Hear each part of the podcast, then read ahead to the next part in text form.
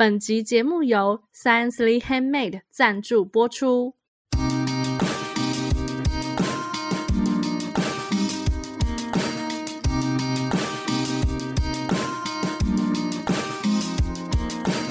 嗨，大家好，我们是文青果排列组合，我是 Melody，我是贝果。这个节目呢，就是要让大家在短时间里轻松学品牌。我们今天就是要来到久违的上课时间了。贝果老师，我们今天的课程主题是什么呢？我们今天只是想要跟大家分享一下，就是很多人现在不是疫情之后，大家都开始在讲一些什么永续啦、爱护环境啦，就是终于有一些企业开始有一些好像不得不做的一些事情，然后或者有些企业它其实已经做了很久了。它其实都是 base 在三个字母上面，那就是 SDG。现在好像这三个字母变成一个问候语，每次遇到新的人说：“哦，那你的 SDG 是 focus 在哪一个上面？”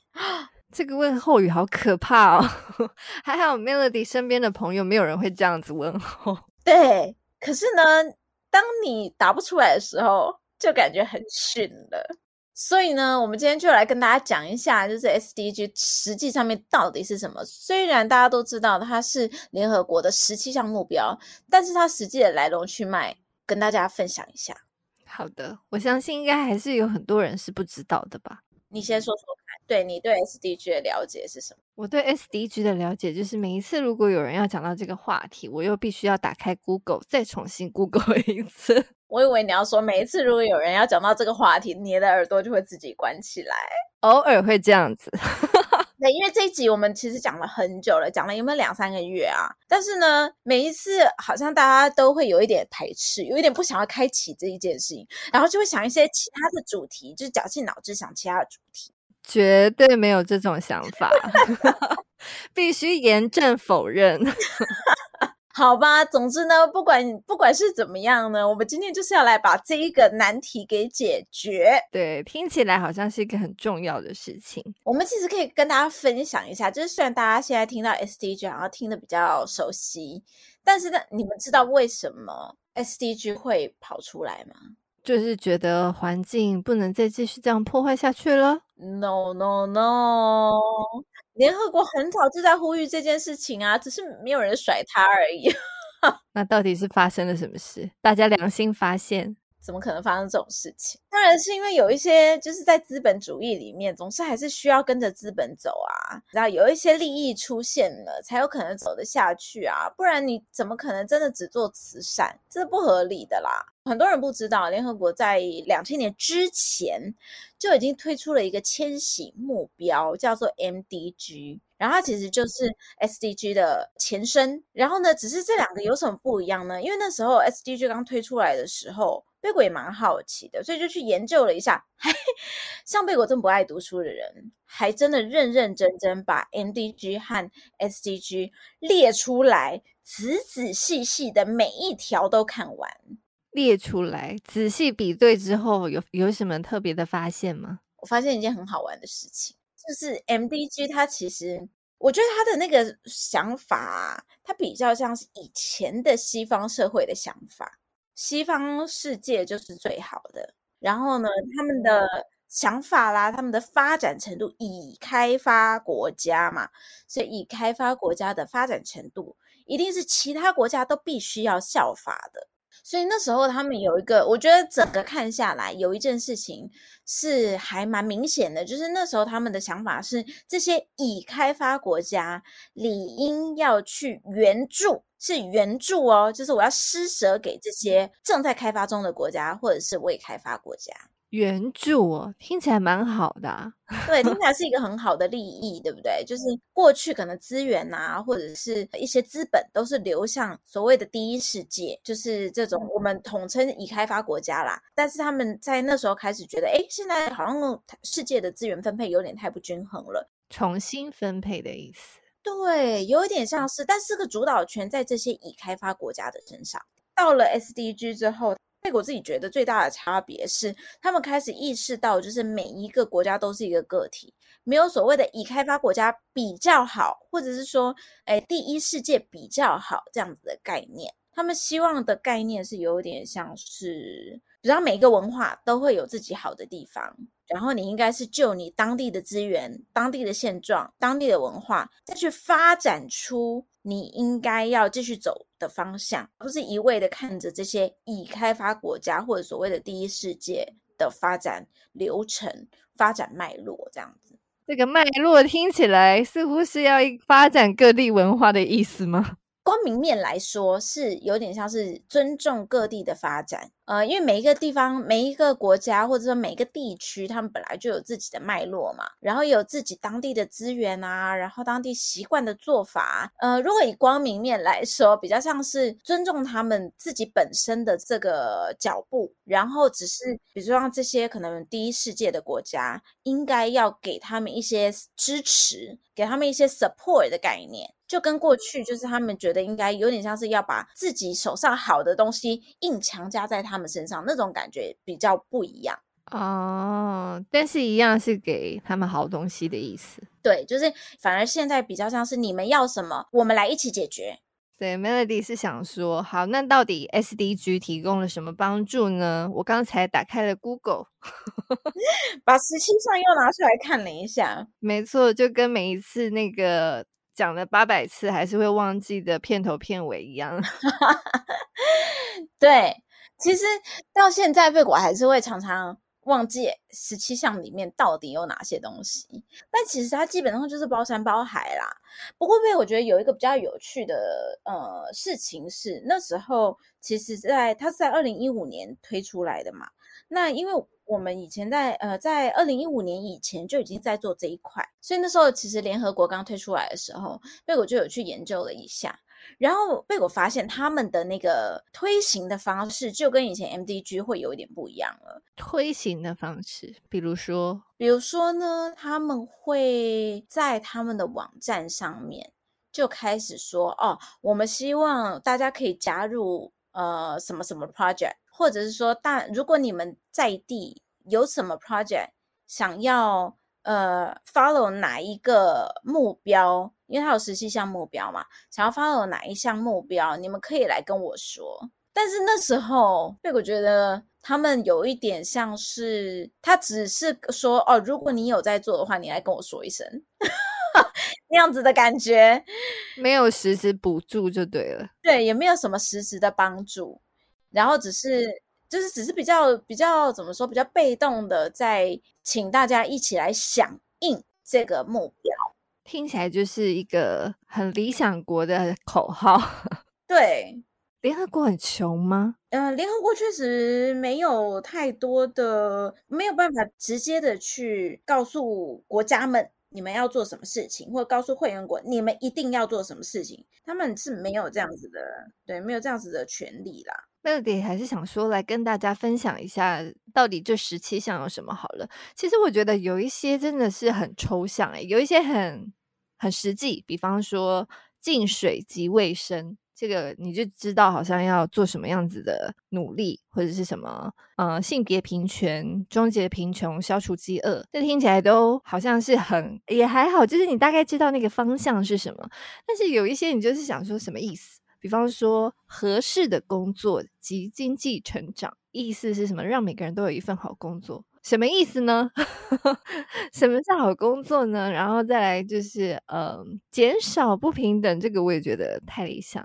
然后永续城邦，这也很抽象。他翻永续城邦，我觉得比较不是这么这么合适。我觉得比较像是永续的社群或者是社社会的概念，就是 community 嘛。所以那个 community 你不一定是一个一个政治体，或者说它不一定是一个像我们说什么一个里一个政治单位，它比较像是一个永续的一群人的感觉。就是听起来还是很抽象，就是能够永续我，我我何苦短短的呢？大家应该都是想要长长久久的 发展，那个也蛮妙的。最后一点是什么？多元伙伴关系跟多元成家是没有关系的吧？对，是没有关系的哦，大家不要误会了。其实多元伙伴，贝果觉得反而是最需要的一条。虽然听起来很抽象，但是 SDG 有一件事情就是。那时候其实贝果觉得他们自己也不太知道大家实际上面可以怎么做，然后再来就是诶毕竟 MDG 已经推行了十五年了，但是丝毫没有成效，并且没有任何人知道，诶，也不能讲没有任何人，就是在主流媒体上面没有被讨论到这么多，跟可能跟当时的呃环境啊状况也是有关，但是呃 SDG 它有一有一件事情有改进的，就是。他们确实在 MDG 的时候有发现很多企业没有办法加入，或者说他们不愿意加入。那很简单嘛，因为企业就是为了要赚钱呐。我为什么要听你在那边，在听你在那边讲那些高大上的事情？那对我有什么好处？当我去做这些慈善的时候，好吗？那我就可以呃捐助几亿给一个呃东南亚的国家好了。我随便讲啊，我没有任何歧视的意思，但是就是所谓的第三世界，那对我有什么好处呢？就他一定是要有好处，他才会去做嘛。像比较极端的案案子是，就是那时候贝果有听过有人是去。柬埔寨还是缅甸，我有点忘记了。但是也就是一个开发中国家的山区，那他们那时候是被派去做援助，然后被我听到的案例，但就是可能有点太极端。但是他们的案例就是说，哎，那个那个企业，他就是确实去做医疗援助，所以是无偿的提供这些医疗资源给当地。但是一个企业为什么要这么做呢？后面就有。一些特别的的事情了，但是我听到的案子是那时候他们是在那边有点像是讲难听一点，讲直白一点，就是在做人体实验啊。对，因为在西方国家，你不可能用一个就是可能还不是这么确定的药剂在人的身上，但是你会需要这样子的一个量体，让它最终可以用在一般人身上嘛。那他们的援助对象就是他们的人体实验对象，那怎么办呢？对，所以。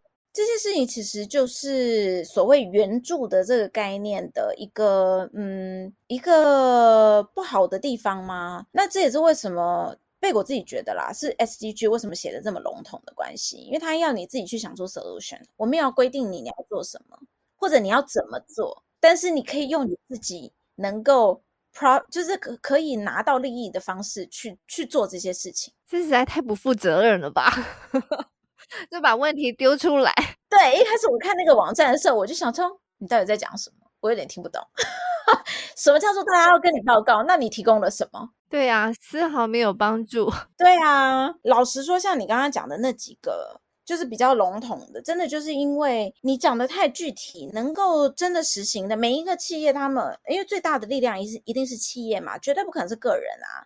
那一个企业，他如果真的想要去做一些动作的时候，你给他规定太多，对对企业来说是反而是阻碍，因为联合国也是丝毫无法提供任何帮助，所以为什么会定这些目标呢？那我们的感觉可能没有那么深。贝果有听到，就是欧盟其实就有 follow 联合国的目标，然后他们提供了很多资源，比如说会有很多的呃专案开出来，就是给呃研究单位也好，或者给企业参与，或者是研究单位就产学合作这样子去达到一些目标，然后能够帮助到，就算是为了企业好好了，就是就算是让企业赚更多钱，但是也能够。达到呃一点点这个目标想要达到的事情，那这件事情本身就是你说最就是第十七点嘛，最重要的是多元伙伴关系，因为毕竟在永续里面，它就是牵涉到的是整条供应链，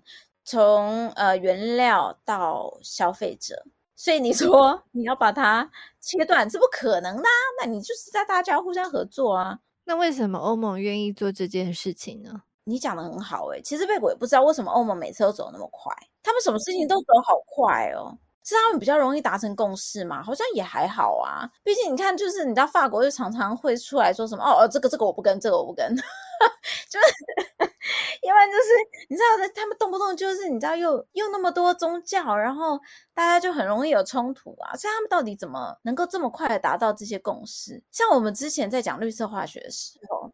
他们其实是最早定定绿色化学的一其中一个指标的，所以你就是你的东西，你如果要进到进到欧盟，要卖到欧盟的话，你一定要达到那个指标，你才可以，就或呃那个认证，你才可以进去。还是他们发现了什么吗？就是可能因为他们信仰很虔诚，晚上睡觉的时候有什么玛利亚托梦之类的。哦，有可能，这个这个贝果就不清楚了。贝果也是百思不得其解，还是他们钱特别多？也没有啊，不知道哎。这个这个贝果就不了解。但是确实，现在如果大家想做这一块的话，真的看着欧盟就对了。后来为什么好像变成大家都必须要来做这件事情的感觉？被我自己观察是觉得疫情之后，其实，在疫情之前，大家已经开始有一些 NGO 开始在讲这件事情。但是疫情之后，不晓得是不是因为大家在疫情期间没什么事情做，然后就开始想一些那个行销话术，然后就开始想到了环境保护这件事情。然后刚刚好疫情期间大家都停下来，你记不记得那时候有人在分享什么上海是佛山那边吗？还是哪里？就有呃一个一个池子还是湖，然后变得超清澈、超漂亮的，是碧绿如洗这样子。然后他们就说哦，是因为在在上海那边停工了一阵子。哇哦！所以他们就获得了启发，获得了启发，对，开始发现啊，人类的影响好像真的蛮大的。然后再来就是气候变迁、气候暖化这件事情，可能也是真的开始有一些体感。嗯、然后确实在有一些国家，可能过去没有，呃，可能不曾有热浪啦，或者是不曾不没有有过那种什么龙卷风啊这种呃天然灾害的，开始有了。这倒是真的。现在听起来就是大家夏天都好不到哪里去，对，所以是我们上一次才会讨论到是不是开个冷气北极熊就会死掉这件事啊？不是跟北极熊道歉吗？就没办法，实在太热了。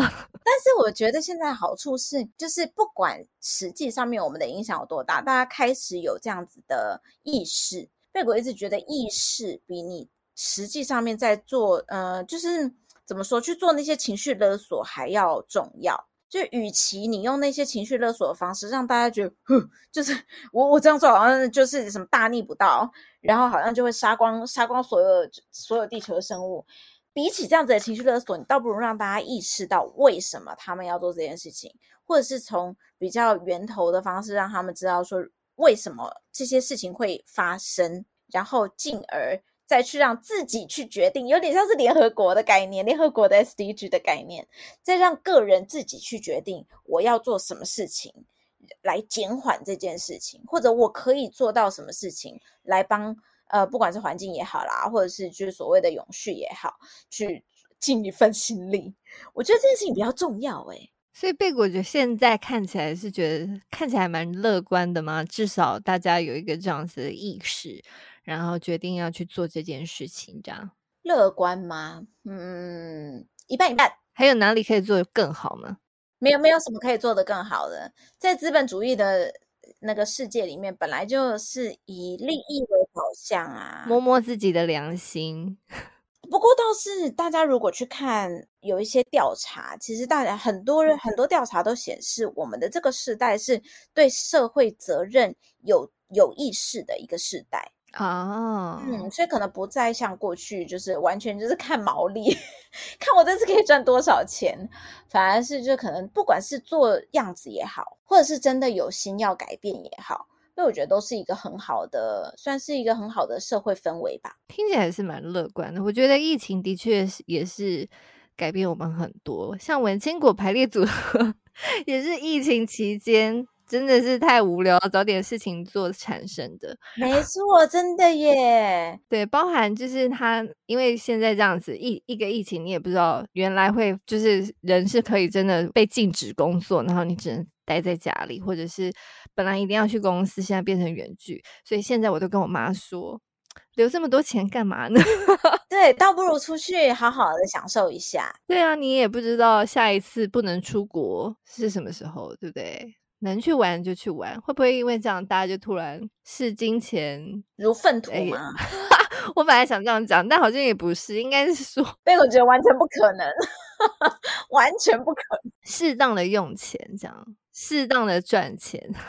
贝果是对我们这个世代也还算是保持着蛮乐观的想法啦。我们这一集的氛围就在这么乐观的情况下结束好了，Melody 觉得很棒。哎，我们可不可以跟大家分享一下？我们现在目前正在规划，去年办了一场小型的见面会，然后今年又到又过了一年，所以我们现在正在规划我们今年底。到底要用什么方式跟大家一起聊聊天、见个面？如果有任何想法的话，欢迎到文青果排列组合的社团、脸书社团来留言。对，留言给我们，我们很欢迎各种想法。我们简直就是一个联合国的代表。没错，欢迎大家给我们任何有有创意的想法都 OK。对，我们每次都在这里大力疾呼，希望等到某一年，大家就会突然觉得啊，我应该要发了。对啊，哎，我们坚持了三年，也真的是蛮不简单的。好，我们就期待我们今年会用什么新的方式跟大家见面。没错，那像就是去年错过的朋友们，今年就不要再错过了哟。好，如果大家想要继续 follow 我们的话呢，其实你们有很多种方法，比如说你们可以到 Apple Podcast 帮我们留下五星好评，或者是呢上我们的脸书社团文青果排列组合。如果你都都不想要也没关系，记得在 YouTube 上面订阅、按赞小铃铛，好不好？那今天的节目就到这边喽，我们下次再见，拜拜，拜拜。